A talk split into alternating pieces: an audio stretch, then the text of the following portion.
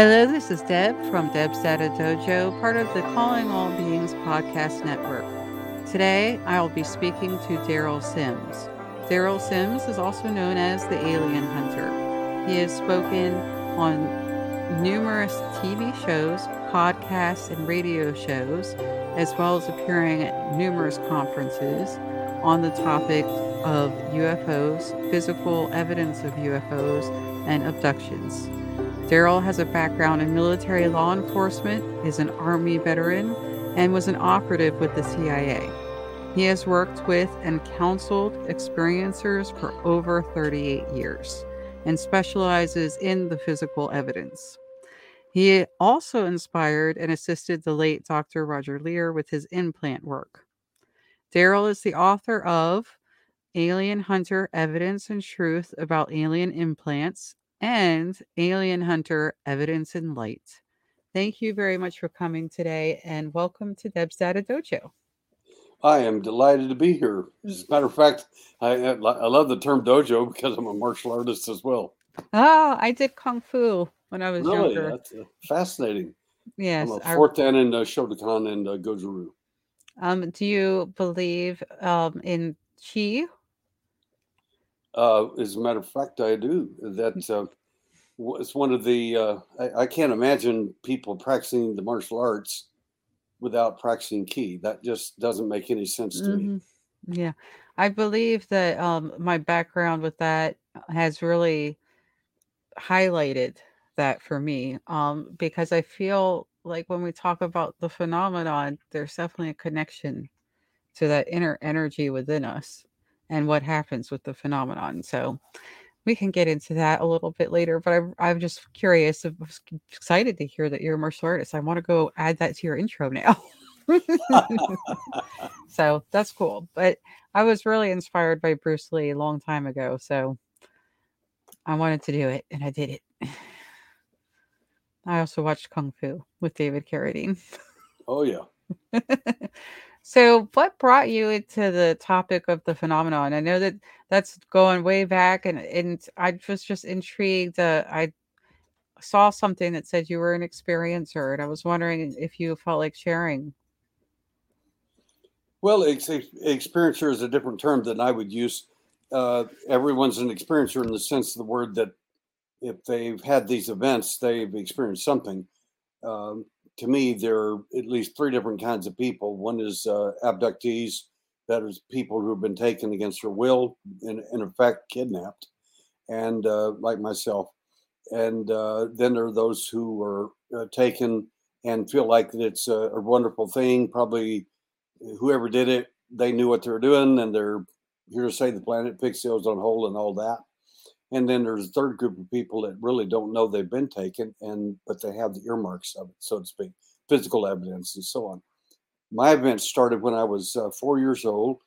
I, uh, uh, for some bizarre reason, uh, realized something's wrong in the room. Woke up, and uh, and woke up's not the right word. Uh, switched on is the right word because I didn't wake up from a dream. I, I literally sat up because something was wrong in the room, and there was this entity walking toward the wall, away from me. He's I was four years old. He was about not much bigger than me, and he was very uh, skinny, spindly. Uh, back in 1952, nobody knew what an alien was. It, that was that that just didn't it didn't compute. Period. So I thought to myself, what does he do? He's going to bump into the wall. And as soon as I said that in my head, thinking, in other words, uh, he apparently overheard that and turned around.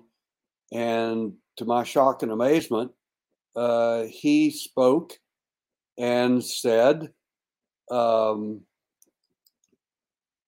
uh, something in my head, which was again amazing. I don't hear voices in my head except my own voice when I talk. And here I'm hearing someone else's voice in my head, and he says, It's awake. And I realize he's talking about me. So that's the first time I ever had a voice to skull conversation, so to speak. And um, as he turned around, uh, I noticed something remarkably different about him. And the- reason I've focused so much on my description of him is that told me a lot about the alien and it and what he did in reference to that, and then what I did back. Uh, forever, it gave me uh, an accidental ability to turn myself back on when they switch you off, so to speak. In other words, I mean, they'll sometimes they to... switch you off and you won't remember anything. Mm-hmm. So that's uh, so when he turned around, I saw it, he had a large bulbous head, a little tiny slit for a mouth, two little pinholes for a nose, so to speak, and um, uh, literally he had large black eyes that were perfectly round, not the Hollywood version mm-hmm. of the mm-hmm. uh, the oblong eye, eyes, so to speak. And as uh, little kids observe things far different than adults do. I mean, an adult might say, "Welcome to planet Earth" or whatever, you know, get scared, run away, or whatever. Uh, I wasn't afraid, paralyzed, or anything. I just was amazed, and I I was uh, very cold. It was wintertime and there was a little bit of light in the room, a little bit ambient light, and I could see him pretty well. He was pure white in color, not gray. Uh, eyes were perfectly round, inch and a half across, about uh, uh, the size of a big silver dollar. And as my eyes went down, I noticed he didn't have any clothes on. This made no sense to me because it's freezing. I mean, I've got my uh, quilt wrapped around me. I'm cold and freezing, and even in the house, then all of a sudden, uh, as I look down, I notice he doesn't have a belly button and he doesn't have a TT. I mean, that's what kids notice. If you don't have clothes on, they notice things like that right off. So uh, this uh, made no sense to me because why is he different than us, so to speak? And why is he, what's he doing in our house? I didn't realize he just brought me back through the wall and put me in bed so I would not remember. But now I do remember, and he realizes there's a mistake. And that's what he meant. It's awake. And now he's going to try to get me to not remember the event. This is 1952. So, uh, long story short, is um, he did something with his eyes. I don't know what it was, some kind of movement. Hmm. And mm. I became instantly paralyzed. Mm-hmm. That was, uh, uh, and again, it wasn't until years later I began to put things together. What does all this stuff mean? That I have no idea. I'm just, I'm just a victim of the experience. And uh, immediately I became paralyzed, and I, uh, he started to move toward me, and I, I fell back on the bed and pushed real hard against the little bed, little cot-like bed I had, and pushed it apart, and I My rear end is still on the bed, and I, my head fell and bounced off the floor. And uh, and it was the kid's worst nightmare. He lifted up the covers to get to me uh, from under the bed, and here comes this large bulbous head with these large black eyes, and he put them right next to my face, and he tried to change his image, my my representation of him, from an alien to a clown and that's where I got a clown phobia. And I kept shaking my head, no, no, no, because I wanted to remember him for what he was, not for what he wanted me to think he was. Yeah, I've heard a lot of people talk about screen memories, and a lot of them say they get an image of um, animals, like an owl. The the big key to that to the screen images is a screen image is, is literally it's false memory syndrome it is the alien installing a false memory for you to uh, re- to, to represent them in a way that uh, makes no sense and therefore makes you doubt your own experience. Mm-hmm. I mean, mm-hmm. they're not a three or four foot owls walking around with large black eyes, not a lot of uh, clowns walking around in the middle of people's houses in the middle of the night with large black eyes. So, mm-hmm. this is a way for them to change your consciousness and to get you to believe that it was just a dream or a nightmare or you hallucinated the whole thing. Hmm. Yeah, um, I'm disappointed that they would mess with clowns. I'm pretty sure there's a lot of people who have clown phobias for a lot of different reasons, but you know, as a, a young person not knowing what's going on in their room to have a, what would essentially end up being a giant clown to you at that point, even if it's sure. four foot tall, you know, at that at that age, would be really scary. So I don't know. I I think it's unfortunate that they feel they need to manipulate us that way. Um, and that seems to be an underlying theme I hear about a lot, uh, like a level of manipulation. And you spoke about how some experiencers have like a positive encounter and seem to think that the I, I don't know at the other the non-human intelligence um, wants to tell them to protect the planet and things like that. And I'm the more I research, the less I doubt sincerity in that. What do you think about that? I think it's manipulation uh, 101. Uh, it's it's clear to me that uh, based on not only my experience, but I was able to um, figure out very quickly, even at four years old, that there's something wrong with this picture. So uh, t- to me, uh, I just uh, it was clear that I was being manipulated even at four, and uh, the the good news was that I was able to switch myself back on when he switched me off to that you won't remember. Well, I switched myself back on, and I could still hear him thinking. That was uh, an accidental skill that I learned and it helped me for the next uh, 13 years in my uh, 10 or so other abduction events that happened. And uh, that allowed me to uh, to literally hear what they're thinking when they've got you switched off so to speak. Well i'd love to know if you could share some of those thoughts because I definitely wonder what the motivation is. People speculate, they think it's like a hybrid program. Some people think they're repopulating another planet. I'm strictly in the viewpoint that it's part of scientific experimentation because we would do exactly the same thing. And I know that's thinking from a human perspective, but that's what I, I think is going on. And, and also, experiencers have said that, that they see these um, non human intelligence and they're basically explorers or scientists. So, what did you hear? Well, I hear all kinds of things, but and I've I've got two thousand cases worldwide, and have spoken to tens of thousands of people over the last fifty years.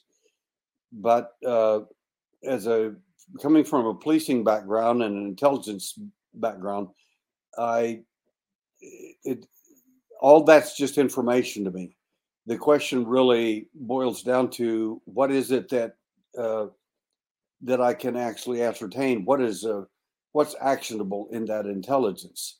And uh, for me, uh, the the big the big story, so to speak, is not that, but what what it why why do they feel like it's important for us to be manipulated? Why do uh, why the lies basically? Uh, I mean, if I walk upon a situation as a police officer, and I have, and you see, uh, so you see eight people standing around a body with a knife sticking out of its back. As a police officer, my first question is, okay, who did this? And if I get eight different stories from eight different people who are standing there around the body, guess how many people get to go downtown? Everybody. Right because at least seven of you are lying. So the question is, and you've carried that metaphor over to the alien. Every country I go to, it's it's the same story, but it's a different flavor. Uh, mm-hmm. If I when I go to Ireland, you've got to watch the wee folk, or they, they may not bring you back. And the, you go over to uh, to Istanbul, Turkey, and talk to the Islamic people, and they said, "Oh, you got to watch out for the jinn of Islam or they may not bring you back to little people. And you, it goes on anywhere you go around the world, it's the same story, it's a different flavor. What you're getting is eight different stories about the knife in the back of the person that's lying there. So why do I not believe the alien? Because I'm getting seven, at least seven different stories that are not consistent. And you know, and, it's really interesting, Daryl, that I found out recently, even in our our own lineage um, as hominins, um, or if, if people want to be particular hominids, there were beings that were 3.5 feet tall. They found the remains of them. Um, so, you know, it, it makes you wonder, you know, what is going on? Like, are they really alien or are they just other beings on the planet, like they that have been around a really long time that are essentially messing with us from the fringe? Well, the uh, the bottom line to me uh, comes from my experience at age four. The real reason that was profound for me was because uh, as I became an investigator later in life, I looked back on the event with a very critical eye and I realized there's something wrong with this picture. First of all, uh, why did he have genitalia? Well, if you don't have genitalia and you don't have a, a navel or a belly button, so to speak, you weren't uh, you you don't procreate, and number two, you weren't born. You were hatched, cloned, made, or manufactured. So the real question to me, uh, I began to look into the phenomena. I realized there's seven of these primary so-called aliens out there that show up in the literature: the reptile, the Nordic human type being, the gray, the taller gray, and a reptile, and like I said, a praying mantis. So, having looked at all these, again, as an investigator, not as a quote unquote experiencer or an abductee or a contactee, just simply from an investigative point of view, I realize uh, the, the hoodwink story goes much further. And when you look at them very carefully, from a biological point of view, uh, I realized the DNA of each of these so called seven different aliens, which some people say those are the seven races of aliens visiting planet Earth. The only problem is the DNA of each one of them comes from planet Earth. I've heard that too. I don't know which documentary I saw, but someone said that there was evidence that the bodies that were retrieved at Roswell had human DNA. Well, the uh, I, I volunteered to contribute some uh, biological evidence to the Bigfoot project. Uh, the DNA project was um, performed by uh, Dr. Melba Ketchum up in Nacogdoches, Texas, not far from here. And what she found was that the the Bigfoot is a is literally a, uh, a simian, an ape-like creature. No no big guess there. But the other problem was that the mitochondrial DNA, the female DNA of Bigfoot, was modern human woman. So the question is, how do you get a modern human woman's DNA mixed up with a simian, which is supposed to be an alien from another planet or outer space or wherever it's from? How does that happen? Uh, well, it's called transgenics. It's when somebody makes, hatches, clones, or manufactures that being for a specific purpose. And when I looked at the other alien uh, characteristics and I and I began to study this very carefully, I realized, wait a minute. Um, uh, okay, if you look at the praying mantis being the seven foot being I, I, I, saw him when I was in the third grade and a horrific event.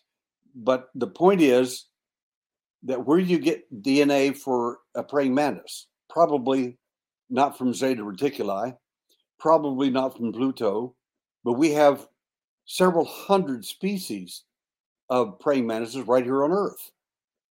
Earth is the genetic uh, Walmart for c- conducting this sort of thing if you wanted to do it. And I looked at the uh, the reptile, same thing. Where do you get reptile DNA? Here's the perfect place for it. We've got hundreds of species. And where do you get Nordic DNA? I'm going to take a wild guess. Probably Norway. That might be a good choice. And so on. I talked to a Native American buddy of mine. He's now deceased, uh, Cliff Mahooty. And I said, uh, talk to me about uh, the gray alien. Where do you, where do they come from? He said, oh, those are the star people. I said, don't talk to me like I'm, like I'm white. That you answered the question. He said, oh, he said, those are those are the or those are the uh, the uh, ant people. He said they live inside the earth. I said, thank you. So yeah. here we have uh, the, the they're all connected to Earth, so to speak. They were the DNA was taken from here, in my opinion, uh, based on evidence we have, and taken out somewhere out there and remanufactured, sent back here as aliens to uh, make us believe they came from planet uh, from some Zeta Reticuli or some other planet.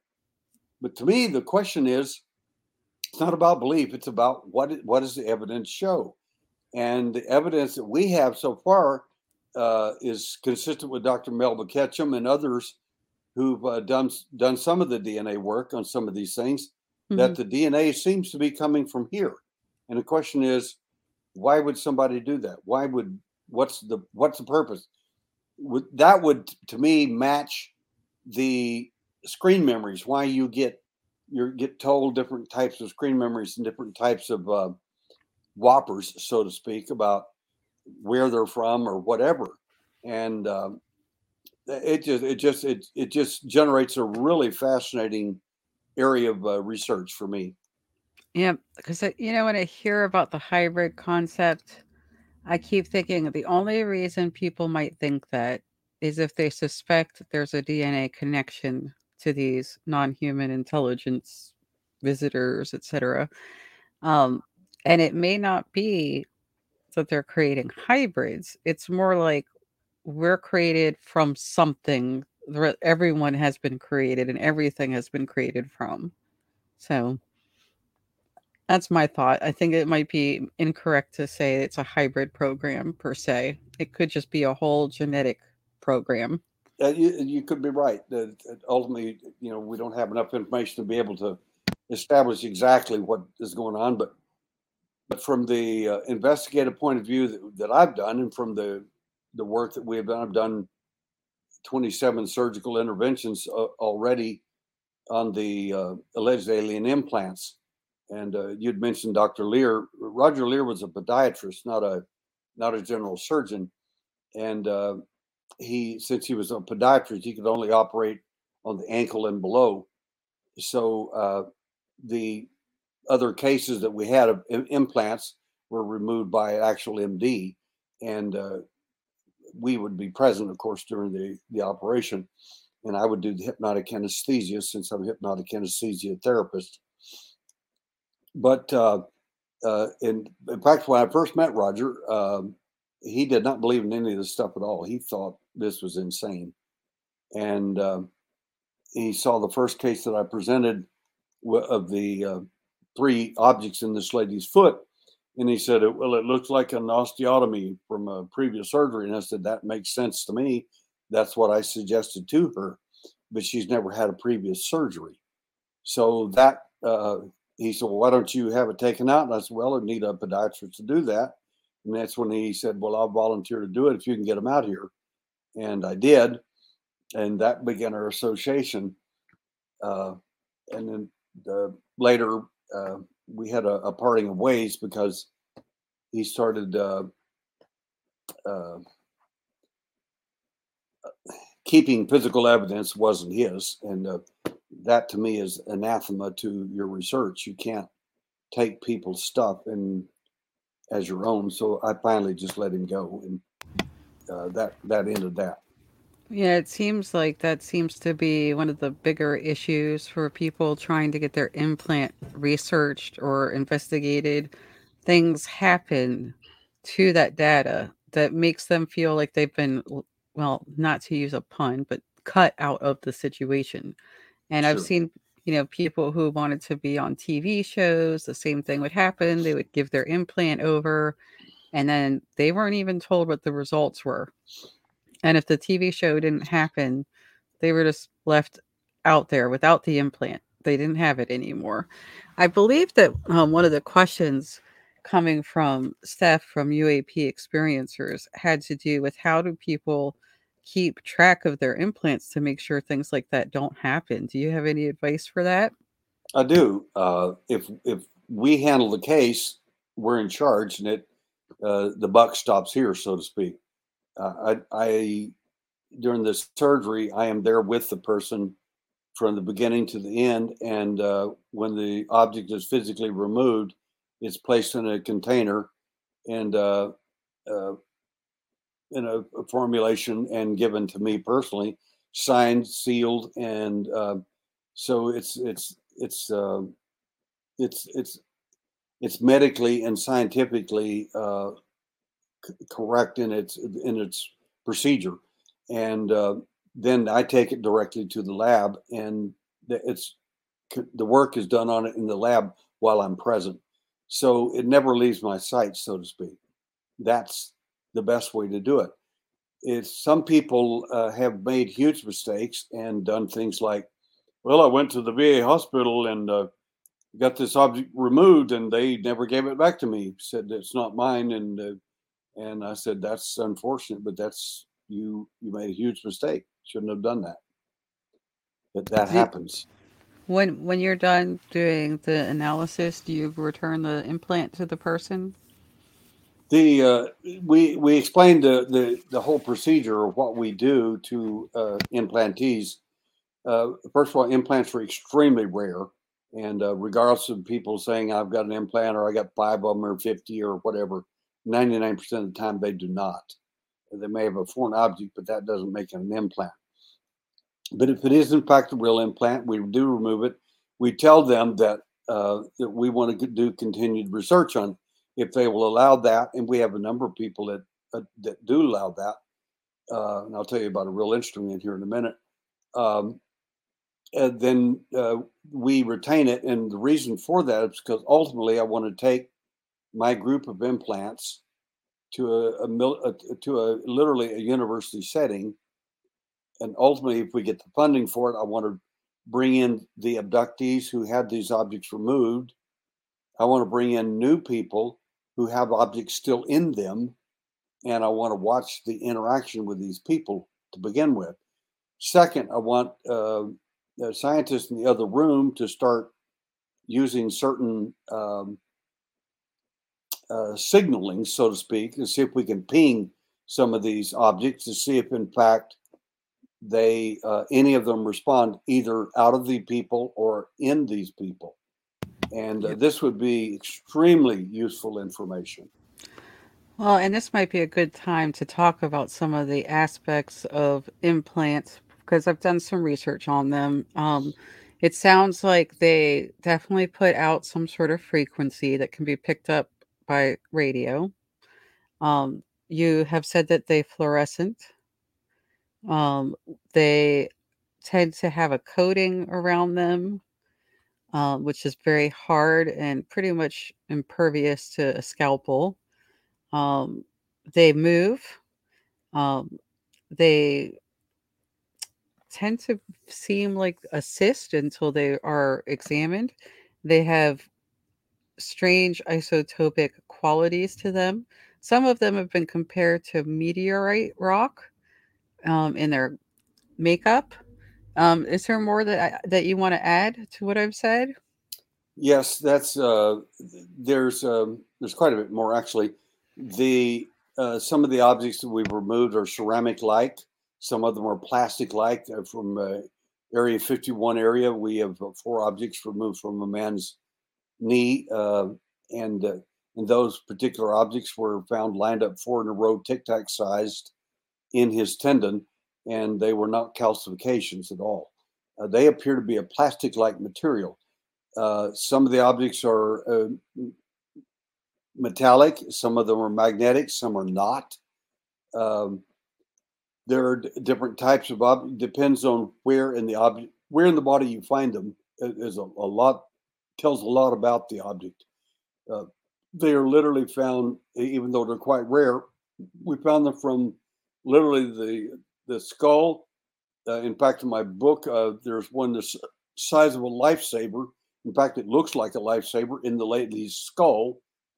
Uh, two years later, on X-ray, it moves to the other hemisphere, and uh, it's a rather amazing case out of Brazil.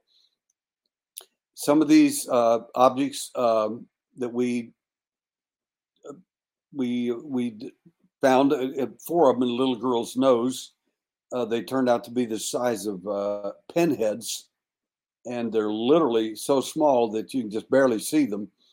And uh, They were studied by York University. They turned out to be 51% uh, silver and 49% gold. Now we want to do isotopic ratio test on them to see if the two metals come from Earth or somewhere else. So this is just a, a sampling of some of the objects we removed. Some of the objects we've removed from people appear to be a bone-like material. So there's all kinds of stuff, and uh, to say that one is one thing or it's another, and some people say that you know uh, uh, they're transponders. Well, they're not, or they're tracking devices. Well, they're not. Uh, anybody that's studied this thing even halfway can realize that how did they find you to begin with? It wasn't an accident. If you look in the family lineage of most of these people, uh, abductees, contactees, whatever you want to call them, uh, 45% of them be Native American, Indian, Irish, Celtic. And uh, that, and that's just the beginning of the statistics alone. Uh, in one early case study we did, which was only about about a hundred people, uh, up to thirty three percent of the people had a rare drug allergy to procaines. In other words, if you go to your doctor and say, "Novocaine doesn't work on me," he'll he'll laugh at you and call you a liar or stupid or whatever. Because uh, and if you tell him you you get uh, uh, you have an allergic reaction to it, uh, he'll really laugh at you then. Uh, one eye doctor told my uh, senior investigator uh, he was going to put a procaine on his eye, and he said, "That's I'm allergic to it." And he said, "Dale, it's so rare that we never even check for it." And he put it the procaine on Dale's eye, and Dale fell over in coma. So, again, these are very strange statistics, and uh, they're equivalent to about three out of every ten astronauts having a rare drug allergy to procaines. It's just not going to happen. It's extremely rare. I thought of another thing that I remember about implants that also what is noticeable is that often the body is not inflamed around the implant and it seems to not be trying to reject the implant, which is abnormal because a foreign object in the body usually causes inflammation and a rejection process. So that's another thing that I remember hearing about. That uh, that was that statistic uh, was first mentioned uh, 1994. I did a presentation for 250 surgeons and doctors at John Muir Medical Hospital in mm. Northern mm-hmm. California, and uh, while there, I gave them. I said, if these objects that you're looking at here on X-ray, because we had not done any surgeries at that time, uh, I said, if these objects are real and they're really alien there are going to be four things that are going to be consistent. One is they're going to be uh, uh, they're not going to be of any known technology. There will be no technology in them at all. That's number one. Number two is that uh, is that the objects uh, w- will be attached to its own nerve supply. And I went on and on. The last thing I said is these objects are really alien in origin. The body will protect it hide it in some way so that uh, the body will not detect this and it will be a non inflammatory response. And uh, in fact, when the first implants were removed, the pathologist looked at it and said, Well, that dense gray material around it, that's just uh, that's an inflammatory re- response. That's, you know, like a, a spatter effect from a grenade or a bullet or something. And I said, Well, that sounds good. Uh, go ahead and examine it and tell me what it is. He said, Well, I'm sure it's, I said, I'm, I'm sure you're right. Examine it and tell me what it is. He said, Oh my gosh, that's not an inflammatory process at all. It's, well, that's keratin. Keratin is skin, hair, or fingernails. Where did you find this? I said, deep inside the body next to the bone. He said, That's impossible. I said, Well, I've got 17 witnesses, two doctors, myself, the hypnotic anesthesia therapist, a photographer, and uh, a surgical nurse and a lawyer. He said, I don't care if God was present. He said, that did not happen. Keratin cannot be inside the body. And uh, of course, he, he, didn't know what he was talking about. Uh, from a medical point of view, it makes sense, but from an alien point of view, it also makes sense because that little scoop mark you take, like out of your uh, shin or out of your arm, whenever you see some of these abductees talk about a dermatological scoop mark missing after their abduction, they can't figure out what happened. That's keratin. That will later be cultured and wrapped around an implant. And that is what happened in this particular woman's case. And so uh, the the body would not recognize the uh, the skin sample because because the skin sample was your own. It was your own keratin from your own body. A Nobel laureate uh, heard about this and was so impressed. He said, "Mr. Sims, you may have a Nobel laureate find right now." And that's what you mean. He said, "Well, if that process can be replicated in a laboratory, he said organ donor rejection may be passe. You realize how valuable that is." And I said, Well, I was born in Texas and I was born at night, but it wasn't last night. I said, What laboratory do you suppose I could send that to and expect them to be honest about it? And he said, Not one. Well, I think it won't be long before they're 3D printing organs anyway. I think we're going to be stepping in that direction in the future, which is intriguing to me because a lot of the things that we talk about with these um, non-human intelligence are things that we're doing that we're reaching to do that we're capable of doing now so if technically if we were allowed to we could definitely make something that looks like a, a gray now if we wanted to in my opinion because people are very aware of how to manipulate genetics now well that is true uh, they certainly are. And uh, with the CRISPR and all all kinds of interesting things out there, things are happening. I'm sure in China with the uh, Uyghur population right now. I'm sure they're the Chinese are practicing all kinds of interesting genetic experiments on those folks simply mm-hmm. because they can. There's nothing anybody can do about it. Mm-hmm. But as an example, um, uh, for instance, um, we we have checked uh, a lot of information against not only the biology but but the skills of these entities, and by that I mean um, the uh, we have three pieces, three objects, thirty years apart each. So there's no there's no uh, collusion or collaboration at all. Three objects that were expelled by UFOs on three different occasions and we've had the objects examined, and uh, they definitely show to be extraterrestrial in origin. Two of them do already, and uh, in fact, one of them was examined uh, by a congressional uh, group um, recently. One of my abductees called me and told me what was going on. He wasn't supposed to, but he did, and he said they applied a uh, electric current to the to my metal object, and I said yes, and he said it levitated. He said they did not know what to do about that. I said, I'm sure they didn't. It's not what they expected. Do you think that there's um, some truth to the thought that these objects might be the, uh, in and of themselves a mixture of machine and living organism? Well, I think that's true to some degree. Uh, I, I, think uh, uh I think that it's important to and I can give you an example. Well, I was I've spoken at Roswell 22 years in a row, and uh, uh, the year before last, one of the people there, Dr. Frank Kimbler, uh, found some pe- rare small pieces of metal, and he wanted a scientist to help him, and I, I furnished him with a scientist, and they determined that they very possibly were part of the Roswell craft.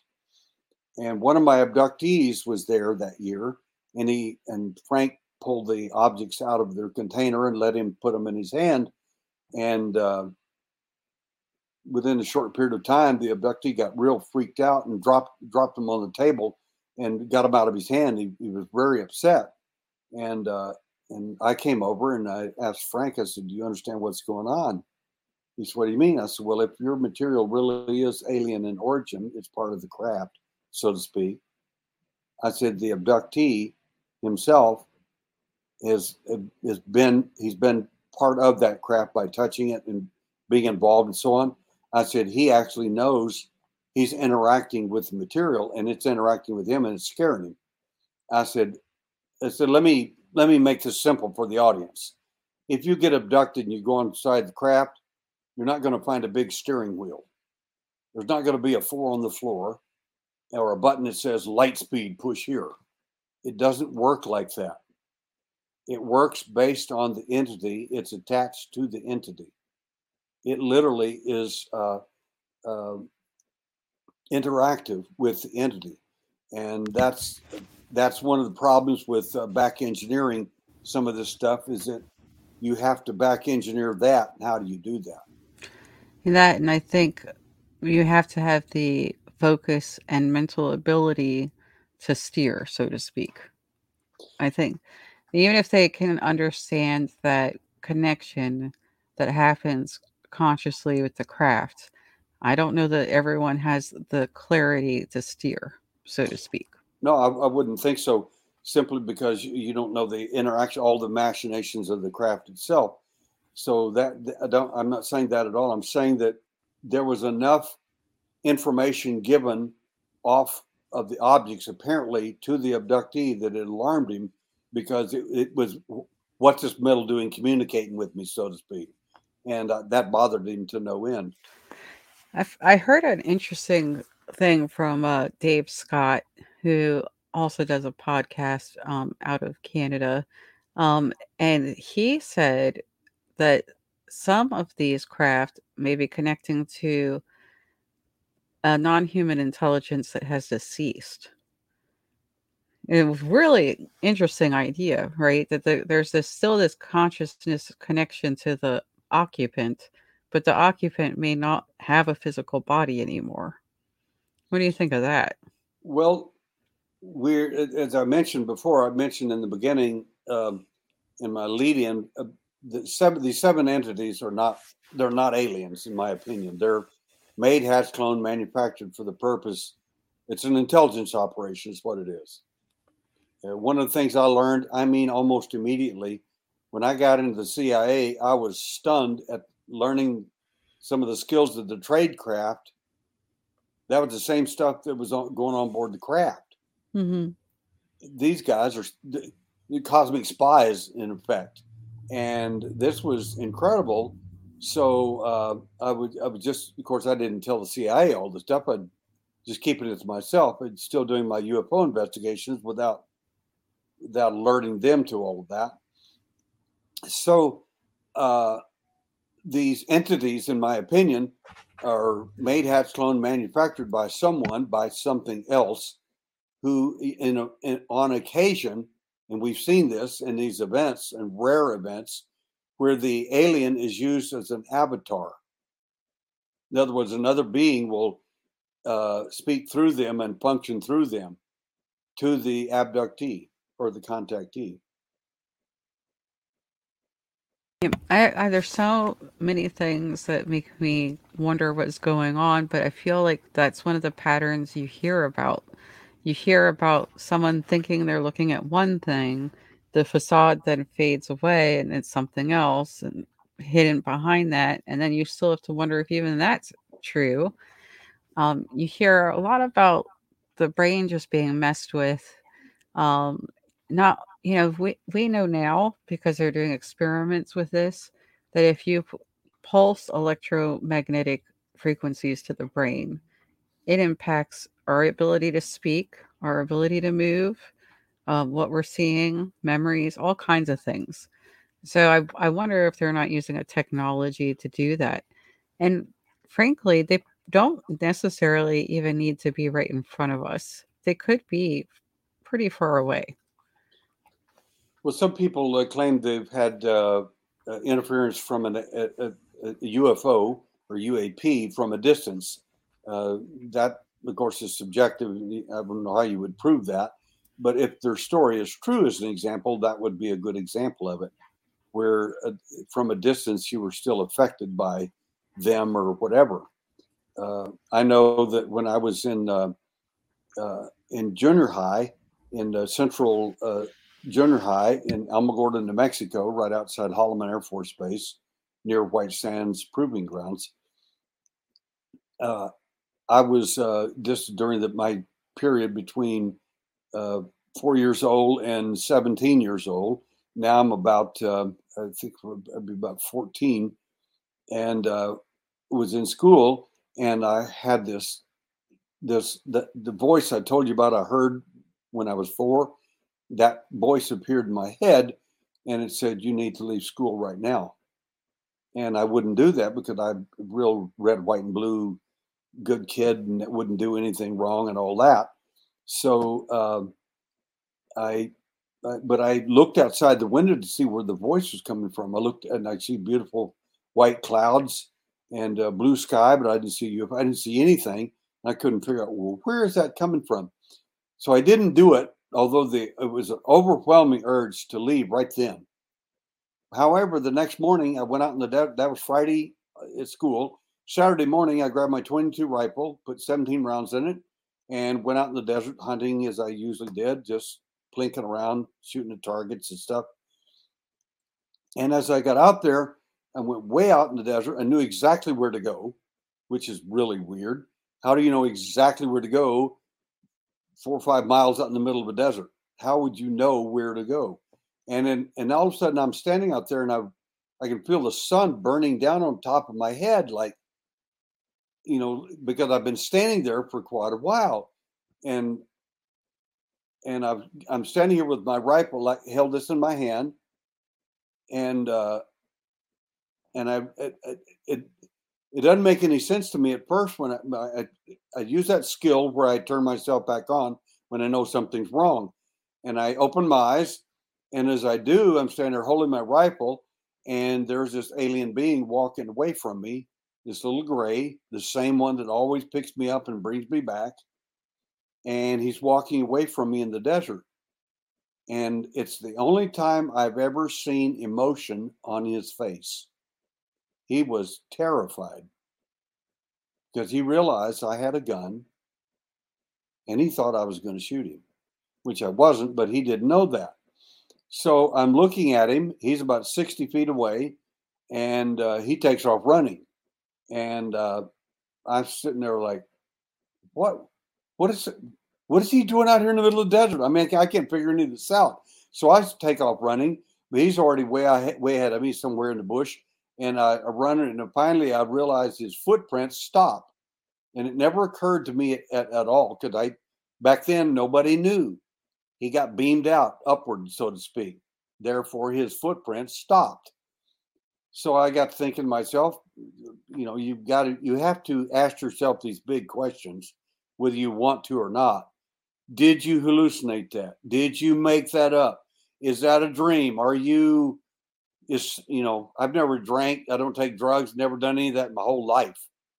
So, but I still have to ask myself, you know, could I have made, could I have dreamed that, you know, but I'm, I'm not asleep. I'm standing there with my rifle. And um, so I go back and retrace my steps, and I convinced myself that in fact it wasn't a dream; it was real. The whole thing was absolutely real. What convinced me of that more than anything? It was a double set of footprints in the middle of the desert next to mine. The footprints were very small, and it was it was his footprints. So, one thing that has occurred to me is I that this manipulation that they're doing could be just a protective thing. Um, they may be afraid because they have been shot. They have been taken. Supposedly, they've been taken by the government several times. Um, they've been injured. Um, you know, the, the case in Brazil, the big case in, I'm going to say it wrong, Vir- Virginia.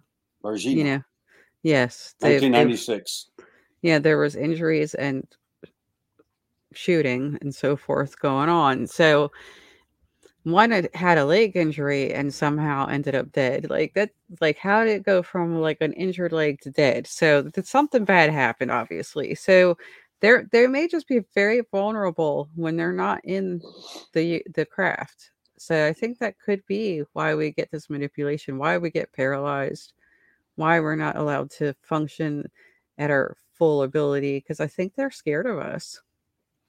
Well, that that makes sense from a human point of view. However, in my experience, whenever I was in my abduction experiences, when I flipped myself back on after they turned me off, uh, remarkably, I get to overhear some things, things they don't want you to hear. You get to hear them think and what they're thinking about, what they're going to do. And the most amazing thing to me was that uh, I realized after, like, the time I got paralyzed and uh, the fear came over me like I, I'd never known anything like it. Age four years old, there are not a lot of things out there that you have abject horror over. I mean, it just, you're so young, you don't have those type experiences. You, you didn't go through the Holocaust or something. Uh, so, what I found after again working thousands of these cases, Uh, I realized that the alien is using that fear. He's transferring his fear to you, and that mm, it's a fear you've never understood, never had before. And the reason is because it isn't yours. It, it it's it's his. And of course, then the question comes up is, what fear is that? And it's a fear. Eh, that They live in a society that's not anything like we can imagine. They live in a society that's so structured and so. Uh, imagine a, a beehive. If a bee came in and didn't do bee things, all of a sudden the bee came in with independent thinking, thought, hmm, I think I'll just sit out here and smoke a cigarette. Besides, make honey. All the bees will attack you and kill you. They will because you are you are an infestation. You are a danger to the entire hive. They think your thinking is an infestation.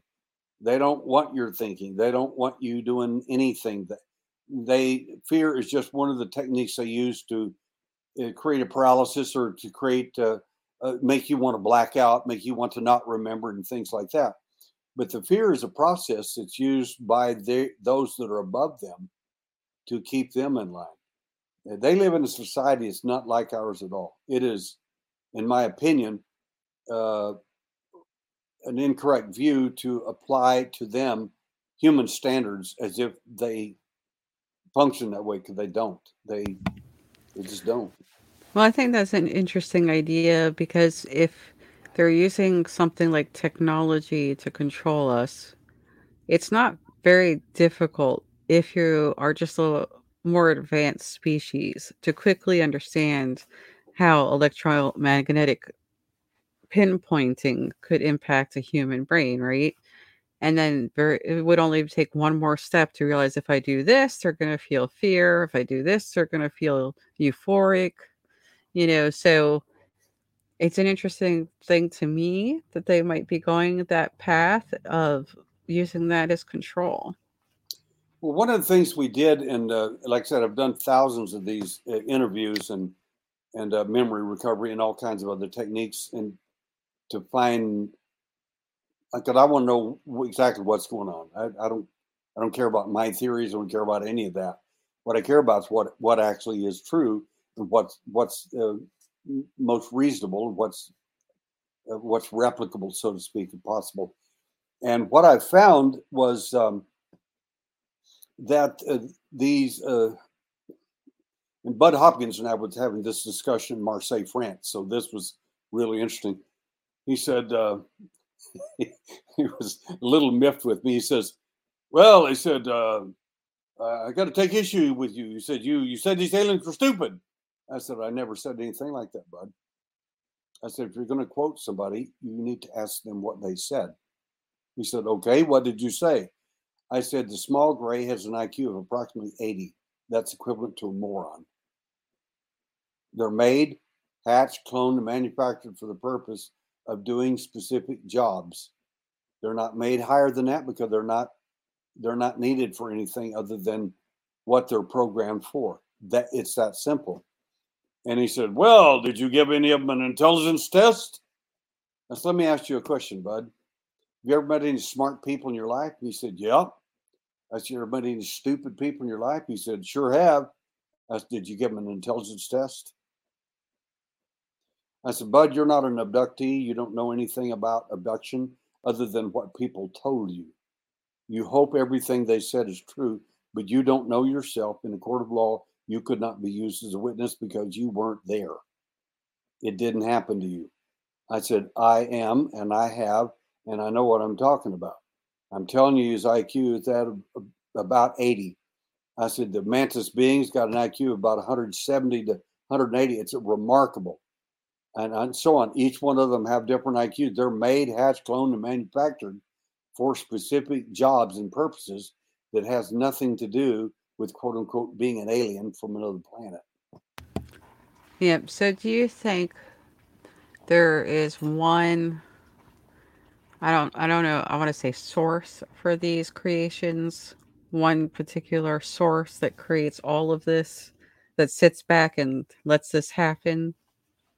Well, I think they're directed. Uh, my, my my best answer for that is uh, when people get to this stage of thinking uh, bigger than the alien, so to speak, or out of the box, the alien box, uh, you you come up with uh, at least two different two different theories. Uh, one of them is the Sitchin theory, which is these are they that came down from the heavens and and they were worshipped as gods and so on and so on. I said that is um,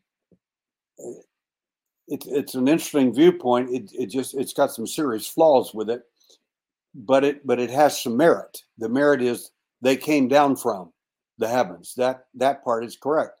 If you study the the ancient text, uh, the Warkins, the Sumerian, the ancient Hebrew, the Bible, and, and other things like this, you see that there is a higher being status above the alien. The alien is the, the aliens are pawns in effect. That something else is higher. And in my view, looking at and I have looked at I've gone to India, I've studied that, I've, I've studied the Mid East and all these different theories. And the thing that makes more sense than anything to me is that you have two groups of beings out there that are, have a distinct interest in this planet. And one of them is the, uh, and, angelic realm, which uh, Sitchin talks about, uh, and also the ancient Bible and, and ancient other uh, scriptures talk about. But they also talk about another group, uh, another group that is uh, one would refer to as the fallen ones. Uh, these beings are extremely powerful, very effective, and remarkable skills. And they could easily, I guarantee you, manipulate and make, create a hatch, clone, or manufacture an alien being easily.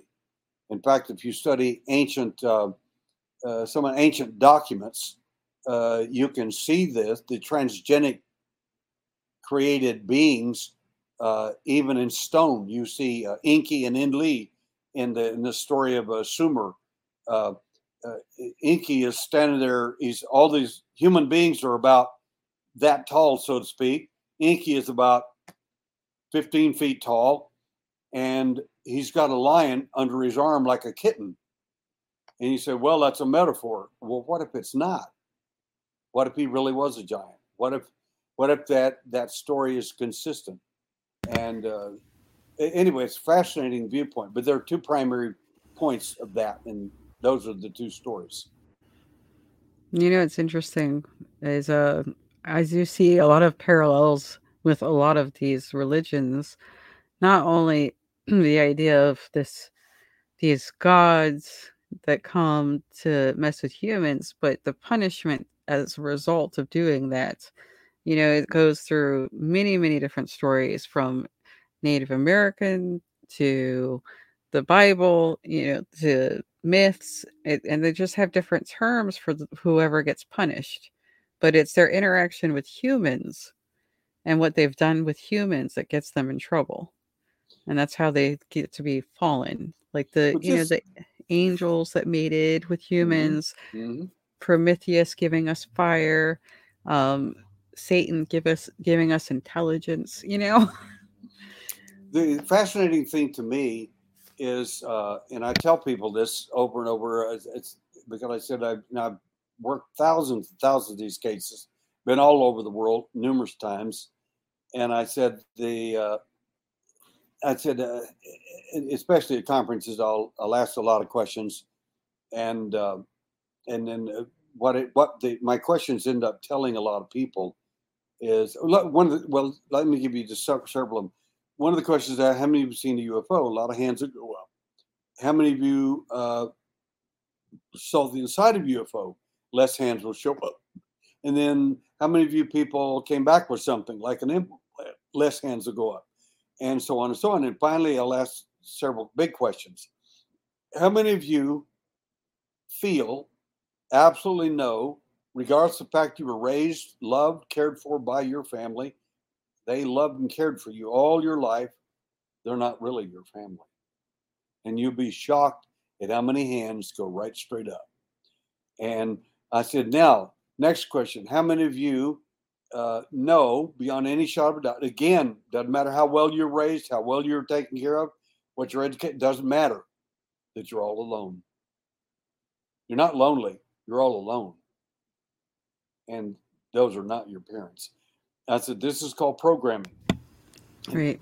And I said, what you have to understand from my point of my perspective, these beings are hatched, cloned, made, manufactured for the purpose of causing these effects on you. And if if if it's true, quote unquote, what the scientists are telling us, you're not much harder than pond scum. If that's true, why did somebody come a long, long, long way to get what you have? Hmm.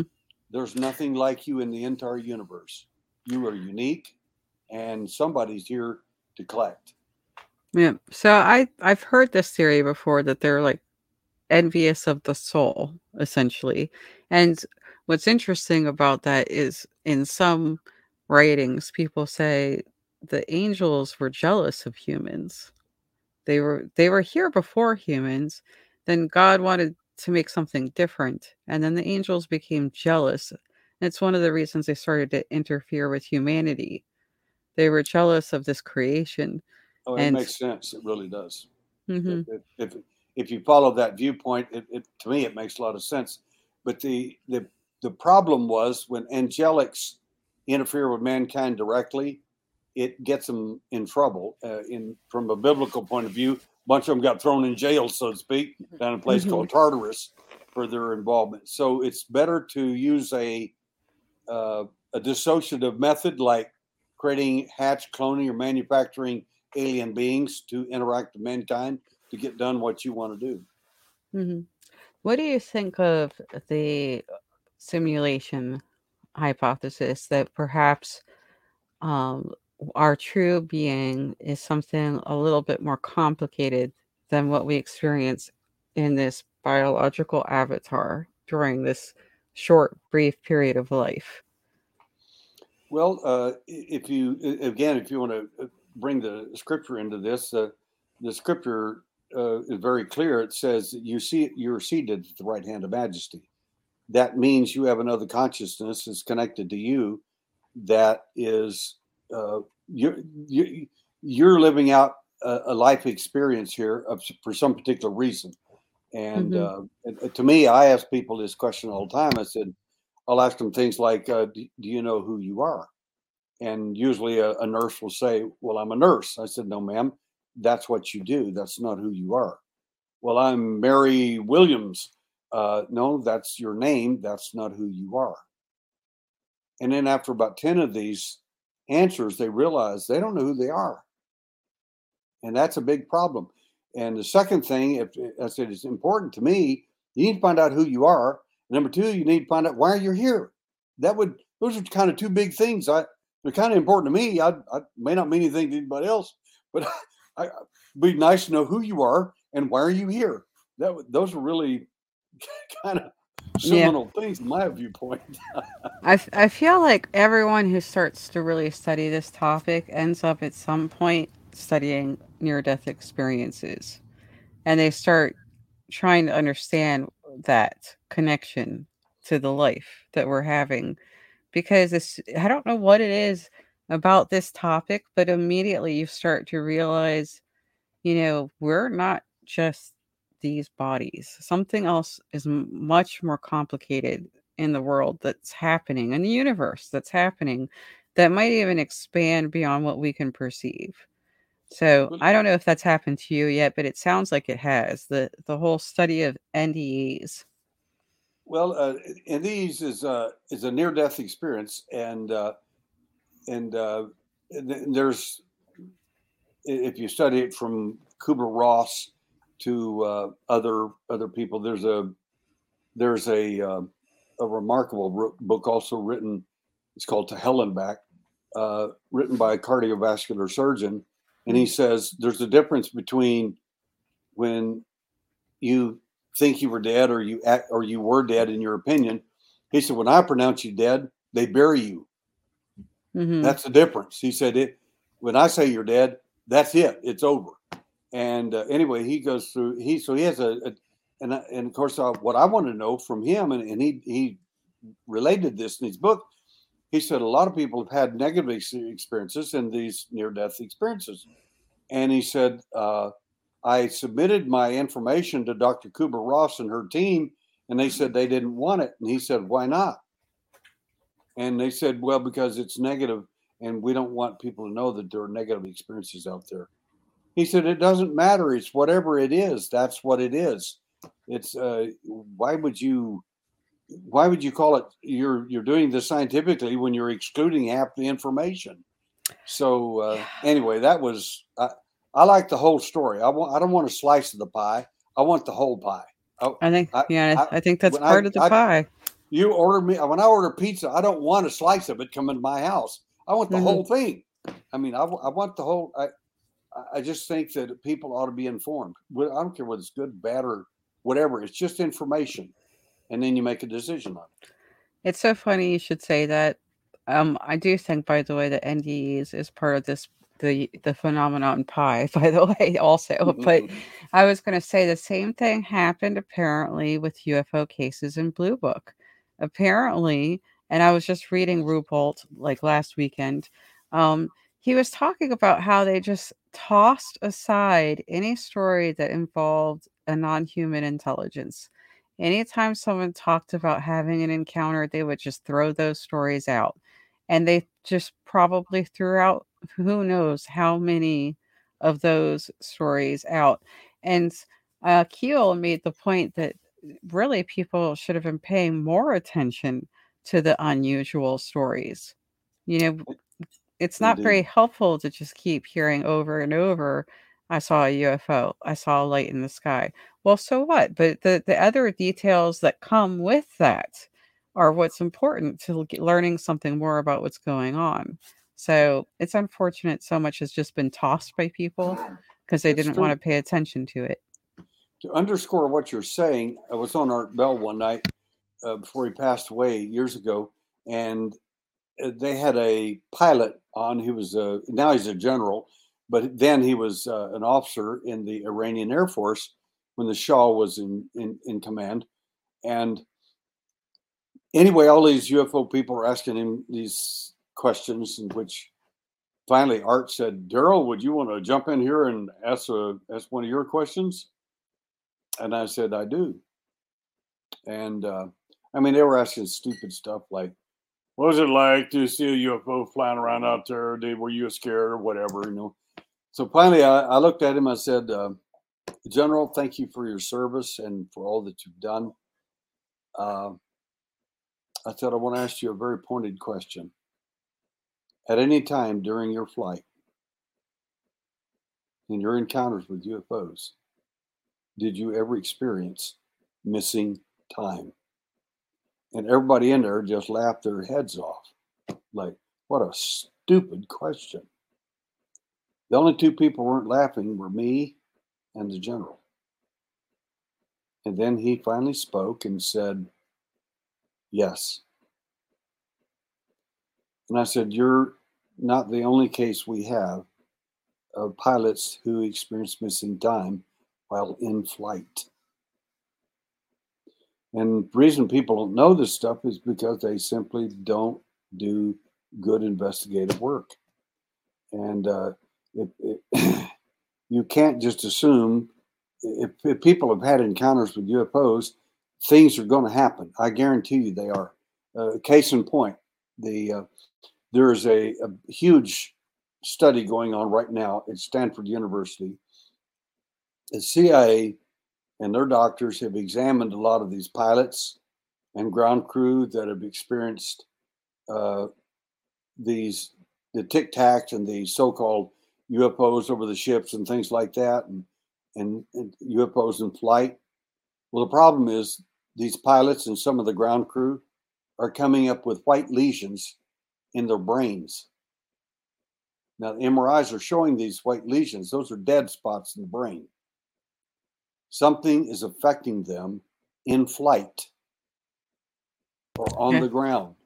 I think they were calling that interference syndrome, if I remember correctly. Yeah, but I, I if I'm one of the pilots, I, am going to be rethinking my position very quickly here. How mm-hmm. many more flights can I do before I start losing cognitive functions and are no longer able to fly or work? Mm-hmm. And I think the fear of not being able to fly is one of the things that has hindered a lot of work with this. A lot of people didn't want to report because they knew they'd be, you know, taken off of the roster. Well, sure, but but the problem now here is that they're looking at MRIs of these pilots and these ground crew people and realizing something is affecting them neurologically in their brain and is killing off certain brain cells and brain cell functions inside the skull mm-hmm. while they're flying or while they're while they're on that craft uh, down there on the boat, so to speak. I know, but I'm just thinking from the perspective of a working pilot. If they heard that and they, you know, realized that reporting might meant they would have to go get an MRI, they might be less inclined to do so. I would rather get the MRI now and find out that something has been messing with my brain than to find it out later that that a large portion of my brain has been damaged. Not only can I not fly, but in the case of one pilot that I worked with uh, in L.A. in Los Angeles, uh, he was in South America at the time. He had several encounters with UFOs in flight, and uh, shortly, uh, 20 years prior to that, in one of his encounters, they did something uh, he felt like inside his brain near his optic nerve. Later, he uh, started losing his eyesight, and uh, literally, uh, I talked to him. And I said, "He said I'm legally blind right now," hmm. and uh, he said, uh, "I said, well, more than that's happened." I said, "Tell me about your life." He said, "I I left a perfectly good job. I left a good paying job." I left everything I had. I left my family, left everything. And I said, and then you came to LA to do what? To go blind? Mm-hmm. And he hmm. said, I don't know why I did all that. He said, anyway, they, he said, I've got a tumor inside my head It's pressing against the uh, optic nerve. And I said, and when did that happen? He said, oh my God, that happened during the UFO event. So mm-hmm. here's an actual story 30 years ago of a pilot having these kind of problems uh, neurologically and optically describing this i mean it's amazing to me that the cia is only now beginning to start checking the mri i guarantee they've already checked the mris mm-hmm. they know mm-hmm. there's a problem that's the reason they sent them to the top uh, mri specialists at stanford university i do know harvard is doing a study with experiencers also I don't think they're necessarily doing exactly the same things, and I don't know all the details, but I think they're looking at some of the um, radiation effects also now. And maybe they're working with Stanford. I'm not exactly sure. Um, but I, I hope that they get some more of this information out there. It's one of the reasons that I'm doing the UAPMC. So doctors and therapists are aware that treatment is needed and don't just disregard the story um, because they may not believe in it. You know, I just there's there's a lot of issues going on. Certainly, no question about it. Right. So I wanted to ask you some of the questions that people presented um, that Steph sent out to me. Um, Steph from UAP Experiencers. Um, she said, um, if that of course like she wanted to be here today but she was unable to be because she does not feel well Um, she had some listeners give some questions. Um, one of the questions was that you presented from this is from listener Michael, she said, from Michael. You presented a watch that melted from the inside out that an alien abductee gave you on a TV show once with evidence of glowing handprints.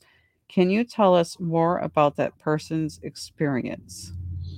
Uh, it, the, the person's experience was, in fact, the DA of a city uh, back east.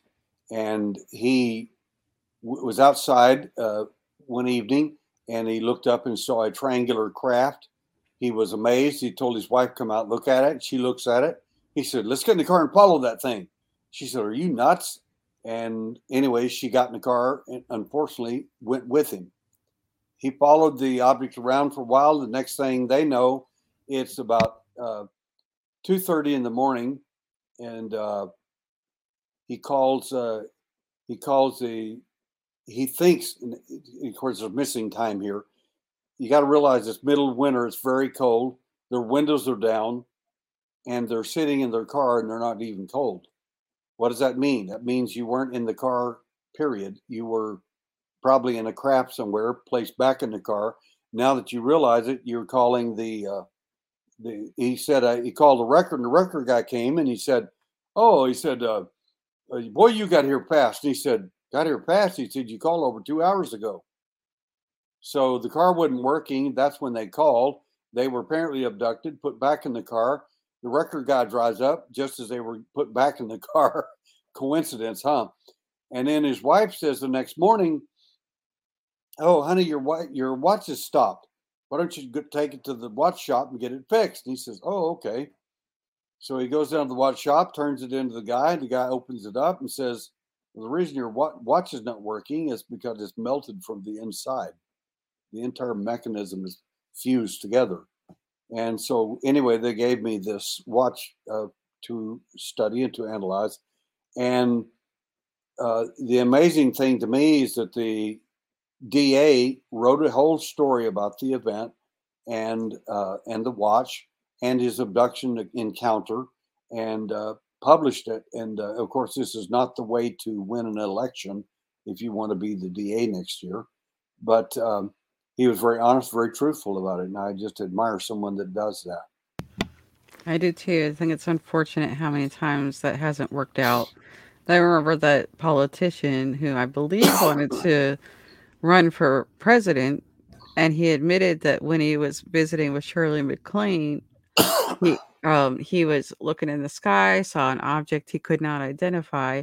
That was all he said, and people blew up like you know the, and then you know both Carter and someone I think that was the same guy he was debating they were both they both saw UFOs so you know like there's just so many things that get stigmatized it's unfortunate I'm really glad we're moving away from that well, um, Ronald, Ronald, Reagan and his wife and uh, some of his party were in a car when he was governor, traveling toward a party.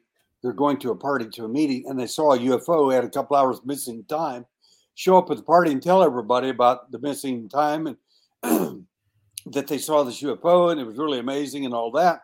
They don't even know whether they may have been abducted. No one knows, but they mm-hmm. sit there and told everybody at the party what happened. Mm-hmm. And I think he saw a second um, UFO later on a different occasion. So it's interesting. I actually um I've seen one um but my reaction was just to go eh like which is considered unusual. Um and I told another experiencer that and he said if you're reacting that way it's probably cuz you've seen them before which leads me to another one of the questions that we have, which I feel like um, I am kind of familiar with. It's basically asking, you know, why is it, you know, some people don't remember their experience? Why is it completely hidden? Um, why is it that sometimes something triggers it years later um, without hypnosis? and and then it comes back like a rush And I feel like I know this answer, but I thought I'd let you answer anyway. Sure. Uh, a friend of mine, uh, uh, my senior investigator, is a uh, brought a friend of his who's in the engineering department to a conference I was speaking at, and she said, uh, "Mr. Sims, I've filled out your form, and out of the 36 things that could happen to abductees, I fit 34 of them." And I said, "Okay." She said, "I think it's a bunch of crap." I said, "Okay." She said, "That doesn't bother you?" I said, "Not in the least." Why not? Well, I said, because uh, if you're an abductee, I can't make you not one. If you aren't one, I can't make you one. It's that simple. I, I, I, I don't have the ability to make anybody anything. Two years later, she meets me down in uh, uh, Arizona and in Phoenix. said, Mr. Sims, this has been bothering me for two years. I want to, I have to know. Should I don't think anything happened but I know you've got memory recovery techniques that are excellent. Uh, and uh, thousands of people swear by you. Uh, would you work with me? I said, certainly. I said, nothing's there, nothing's there. If there is, it is. It's, it's I can't make you yay or nay. Right off the bat, uh, uh, we went through some some of her memories, just regular memories as a child and just quite normal life. And then all of a sudden, I popped her into uh, an event that uh, she did not want to talk about. And at age five, she walks inside a UFO with aliens holding onto her hand. And as they go inside the UFO on the right hand side, there's an open doorway, and there's a cow in there being mutilated alive while the grades are carving on it. It's still alive. then they walk around for then anyway. After about two hours work with her, uh, I to have her open her eyes, and she's she's crying, and she says, "I'm an engineer. This can't be happening. This is." I said, "It's not normal. It none of it makes any sense. I get that. I totally understand." She said, "But why did I not know?" I said, "You're not supposed to remember. Some of us accept orders better than others." And uh, I, I, said, I'm not one of them, but you are. And uh, anyway, we went back and we finished up her case, and it was years of experiences that she had that she did not know.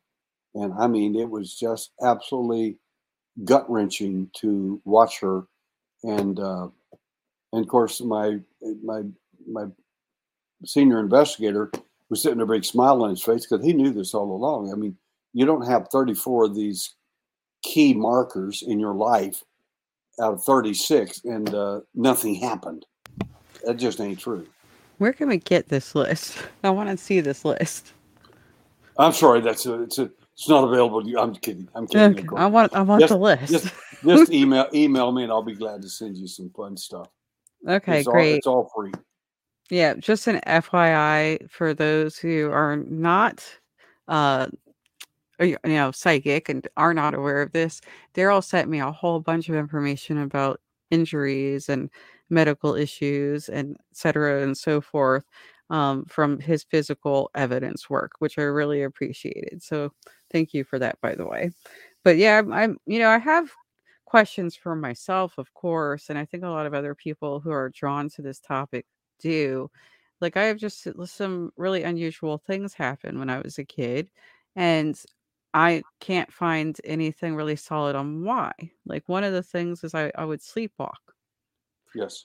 And of course, I had nosebleeds and I had vivid flying dreams. And one time I was sleepwalking to the point where I jumped off stairs because I thought I could fly. Yes. That's not very normal. That's so, not normal. That's not normal at all. So I'm so curious, but I also think because of what I do for a living, um, with mental health that the brain is blocking some of that for a reason and i don't feel like that that desperate need to unleash anything. Um you know what i mean? Like like my response to seeing objects in the sky that i could not identify was just eh. Like i don't have fear i don't i, ha- I don't have the overly excited feeling some people have.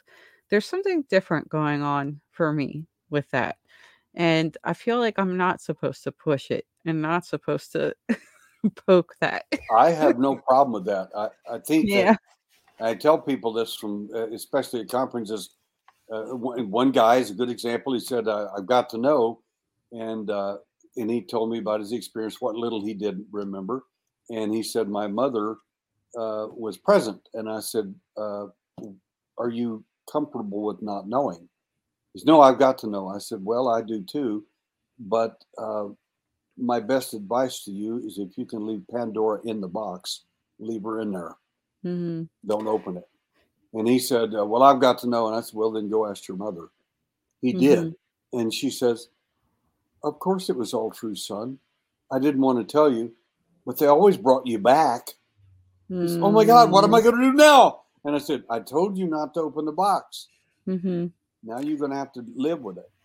And Yeah. uh, there, remember, I told you there are three kinds of people: the abductees, contactees, those who liked it, those who didn't, and then there are those who don't simply know what happened, hmm and they don't know they've been abducted. They have no clue, and, uh, and I, I'm dead serious about that.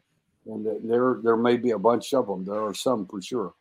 hmm And apparently, uh, according to that, um, I think it was Roper Roper poll that Bigelow um, paid for, and Sure. Bud Hopkins and and John Mack were involved in writing the pamphlet for.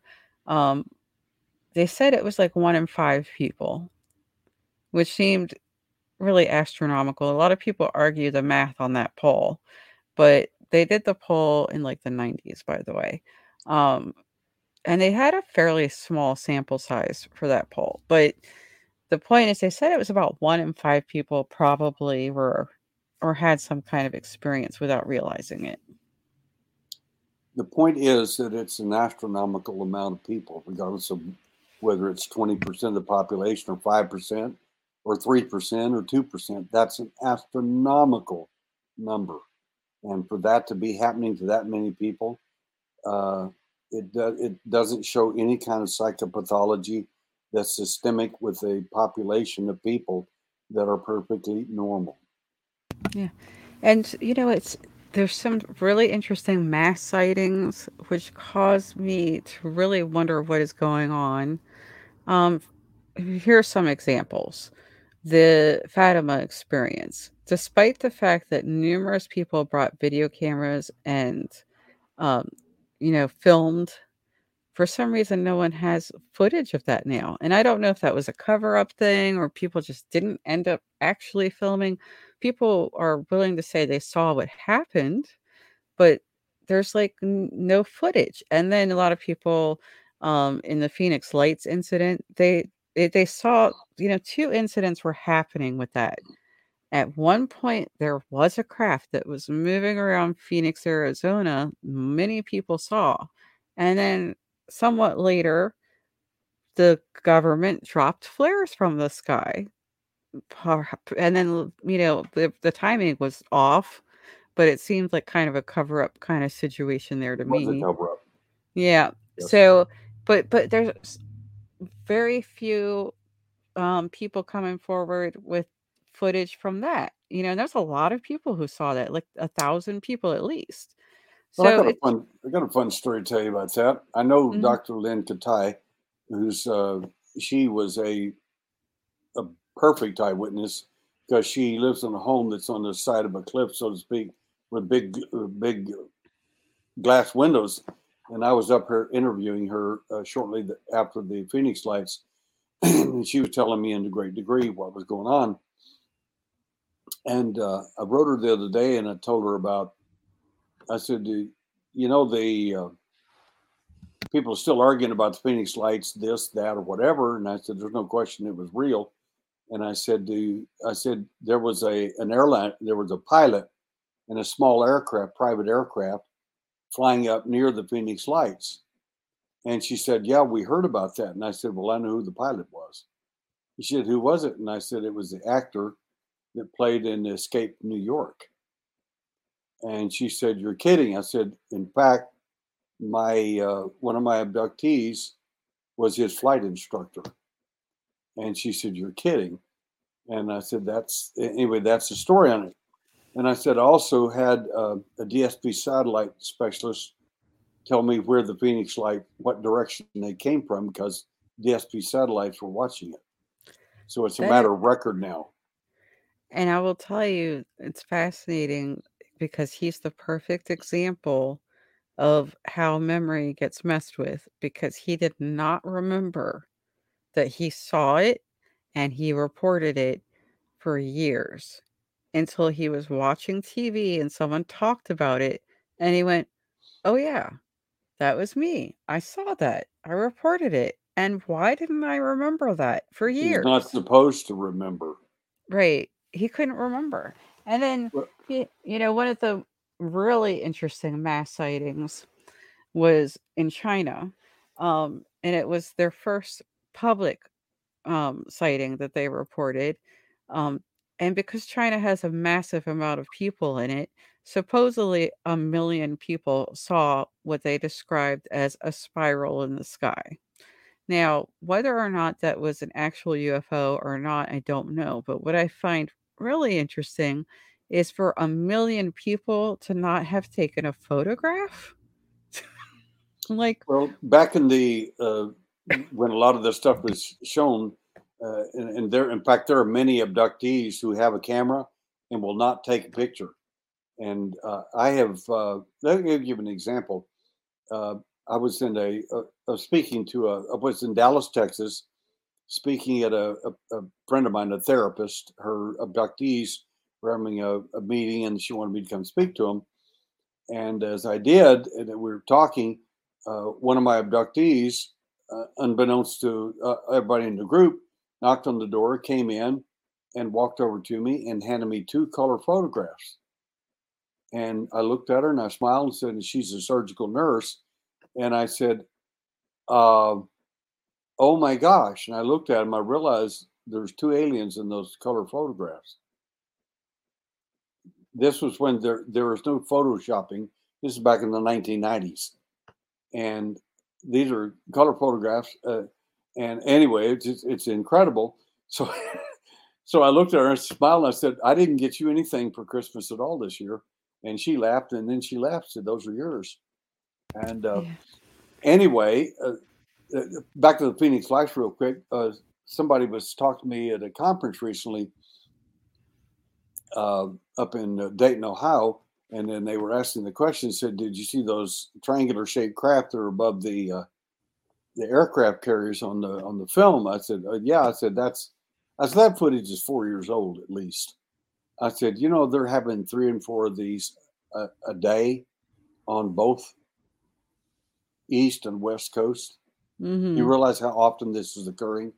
I said, for them to show a grainy, old starlight, yeah, I said, you actually believe we don't have any better film than that? I said, let me give Mhm. you a hint. I said, they can read your watch if your hand is steady at 2,400 miles up. That's not even classified. Yeah. I said, we have our own footage of something that looks just like the Phoenix lights at Mhm. 80,000 feet up in detail, great detail. And I said, my point is, if we can do that with our stuff, what do you think they have? Yeah, well, it's it's no secret that the government was not only observing things, um, it's it was been it's been talked about publicly at this point, but they had satellites that were very capable of really analyzing things in close detail. Um, something that comes to mind is like you know an example of this is John Ramirez came out um, and spoke about the working group the CIA had on orbs because the satellites kept picking up all these orbs. And he was public and speaking about that. So obviously, if anyone has read the FOIAs, we've been looking at these things for a long time and really seeing them. So of course we're going to have better footage. But what gets me though is that in the public, for whatever reason, something just stops us for the most part um, from doing that. Like people talk about actually being told, put your camera away, don't bring your camera out. Like getting the sense that they can't do it or forgetting completely to bring their camera out, even if they're holding it in their hand. So there's something a little fishy going on with this. And and what's also interesting is that this apparently the same thing happens with Bigfoot. That is true. Um, I, I, told uh, Dr. Melba Ketchum's people that I said I'm not a Bigfoot investigator. I said, but just because I'm not a Bigfoot investigator doesn't mean I don't have any evidence. I have, I have hair samples from back to the 1980s. I said, I've got a fingernail and a urine sample from a, apparently an adolescent. I said, so uh, it's not my forte, but it, I'm an alien hunter. This is what I do. Evidence mm-hmm. is what I do. Mm-hmm. And finding it is, it's, it's reason Bigelow and others like that are interested in what I do because they're looking for evidence. They want to, they want it. I was just talking about Bigelow yesterday, or or not yesterday, the day before. I think it was. We were talking about how he seems to be a gatekeeper and not wanting to let people know what's going on. Well, when you're part of the intelligence community or part of the program that is part of that community, uh, there are a lot of things you can't talk about. And I know I know Bigelow and Robert. Uh, and I, I, uh, I, like him. Uh, he's funded some of my work. Um, I uh, again parted company because I, I, told him I said I he said you should be funded full time, and I said I agree with that.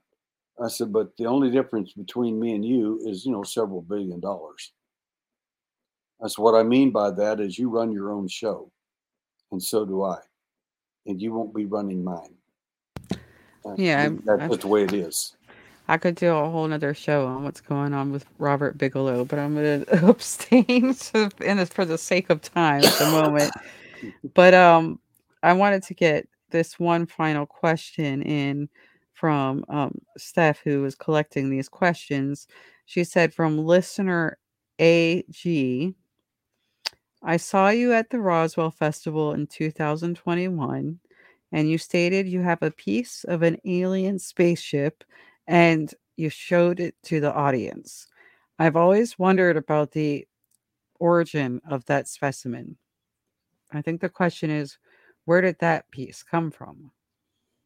we I have three pieces of material that was expelled by UFO. That's one of them. That one came to me from a military uh, uh, individual out of California. He sent it to me, and I, he gave me a third of it. I sent the rest of it back to him, and uh, we're currently examining it now. But the reason that it interested me was because it was identical in looks to the other two pieces I have of 30 and 60 years before. That being said, those two have been studied and are extraterrestrial in origin. Wow. What if this is the same thing? The nice thing about having the previous tests is now I know what to look for and what not to look for. So, that particular metal, the reason it interested me wasn't because he claimed it came from a UFO or it fell out of a UFO or expelled. That is interesting, but that's just a story to, for me. What what brought it more t- to uh, evidence to that level was he had a picture of the UFO. He had a film of the UFO, mm-hmm. and he's got missing time. So I suspect during the course of that UFO event, he had missing time.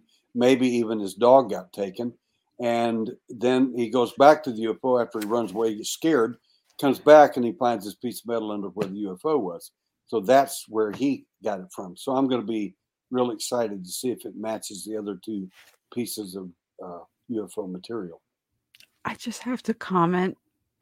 I am a dog lover, and I have repeatedly heard that these uh, don these visitors, whatever NHI, whatever you want to call them, become really fascinated by dogs. And I think they're fascinated by their obedience and loyalty to us. And many times, uh, people have reported that they try to take the dog or ask if they can have the dog. What is that about? Well, I don't know. I I, I have uh, cases involving animals, everything from mutilated cows, mutilated horses, uh, mutilated animals of all kinds, mutilated humans, and uh, but I have uh, two cases of dogs that are interest that might be interesting to your story. One of them comes out of Australia, and apparently the guy's little boy was taken, and the the dog little dog witnessed the abduction because every time they opened the window on the on the little boy's room, the dog immediately jumps off the bed, hides under the the bed, and is crying and screaming and all that. Uh, and I have a video of the dog reacting like that. And it's a, it's anyway. That's number one. Number two, one of my abductees was uh, getting uh, his wife was getting sexually assaulted. Is what it amounted to, and he got upset by it, and he wanted to defend himself and her. And uh, long story short, he had two huge Rottweilers, and when the aliens came in, apparently Rottweilers didn't know who they were and didn't like them and uh, bit them. And as a result, they at the end of the story, both he and his wife are back in their bed, like nothing happened, uh, and the two Rottweilers are back in their cages, which is weird because they weren't in the cages before. now, the fascinating part of the story, he said, Derrel, my dogs are dying. He said, I took them to the vet. They can't eat. They cannot, the doctor said they cannot absor- absorb uh, protein whatsoever. So is that a result of them biting into the alien? I don't know. Uh, I, I, just don't know. But I do know I've got pictures of the dog before and after, and the dogs literally were went from giant, these huge uh, pit bulls to uh, emaciated, just skin and bones, and died. That's really sad. Yes. I don't know. But it seems like on some occasions they want to take these dogs as pets. So I don't know. Maybe that's just the experimental part, the scientist part. I don't know. There's so much going on. And I feel like, you know, we could talk about this for at least 10 more hours and still not have all the answers. But I really appreciate that you came to talk to me today and that you are one of the people working so hard to figure it out and look at looking at the big picture looking for those patterns and um, what's maybe happening i i guess i just want to i just have one final question from myself which is what do you, what's your take on what's going on now with the NDAA, with the AARO office, with the government changing and shifting to the point where they temporarily had a mm-hmm. UFO logo in a military site, even though it got yoinked right away. What what do you think is going out on now? Do you think the government is getting to the point where there's so many things happening and they finally have to talk? Or do you think they're just taking this more serious approach to get us further along with the conversation? Or do you think it's all a game? What do you think's happening? Well, I used to be part of the uh, CIA long ago, I was uh, I was in the spy community and was learning some of the tradecraft there myself that I wanted to. Um, uh, Nick Pope told me one night that we were at a conference together and they were asking the big question about disclosure. And he said, Well, it's immediate, it's going to happen, blah, blah, blah, and all this stuff. And I said, uh, That's not true at all. And uh, he said, Why do you say that? And I said, Because uh, because of where I was and what I did. I said, and you should know that, but you don't. And I said, that that bothers me. My point is simply, I said, we have been waiting for your congressional investigation for 70 years. We had a great cover story for you back then. I mean, did you like the Roswell one? It was a weather balloon. A lot of people bought into it. After that, it was something else. And after that, it was something else. It doesn't matter. We're going to give you what you need, and you're going to like it for about 10 years. And after that, you can bring another congressional committee back. We'll give you a great story then, and then you can chew on that for a while. And the CIA put out a story. There is no such thing as UFOs. We don't study them. We've never studied them recently they put out documents where they had over 10,000 reports. So they lied 10,000 times a row. Does that give you a hint what our job is supposed to be? Lying is what intelligence is about. Did we do a good job? Yeah, and what it boils down to is it started with, you know, we better tell the public this isn't real because they're overwhelming us with reports. That was why they did it. and then, you know, some people say there's the other aspect of they're covering it up because they just don't know enough. They don't have answers, so they have to cover it up. Well, there are a lot of a lot of reasons of why why they may be covering it up. They they obviously have got some back engineered stuff. They've obviously got some unbelievably good tech. They've got some very exotic metals and some very exotic things and toys, mm-hmm. and and some alien entities as well. Everybody knows that. That's done the research. It's that simple.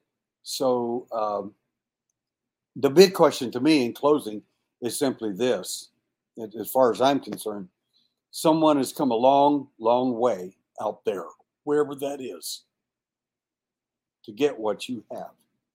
So they don't have it. And you do, and you're unique. There's nothing like you anywhere in the world, anywhere in the universe.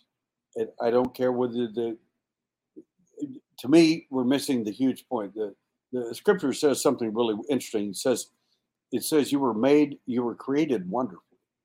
I think the only people that kind of don't get that is us, but the alien clearly understands that.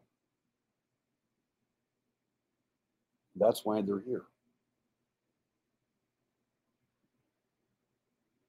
Well, you know, we had the story of vampires and we had the story of fae that kidnapped us and you know, we've we've had the story of other entities trying to get something from us since the beginning of time. So maybe we should start listening to some of those stories, you know?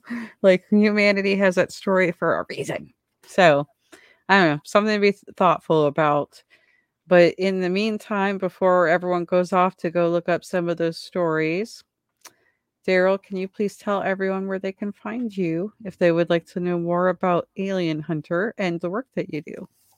Sure, I'd be glad to. Uh, you can go to alienhunter.com, thealienhunter.com, and uh, click on there, or simply uh, click on the box there, and it'll automatically send you to me. Uh, or you can simply go to Derrel W. Sims at mac.com, mac.com, and I'll send you information back. I don't charge anything for information I send people, and I actually answer every email, believe it or not, every one of them. If for any reason you write me and I don't answer you, send another one because I didn't get that one. Because if I get it, you will get an answer. And thank you so much again for coming to speak to us today. Um, to everyone who listened, I really appreciate you coming and listening today. This was Deb from Deb's Data Dojo. If you need to find me, I'm at Study of UAPs. I'm with Calling All Beings on YouTube, um, part of the UFOconnector.com and UAPMC. And you can find me at Study of UAPs on LinkedIn, Twitter, Facebook, so forth. Everyone, please take care, and I will talk to you next time. Bye.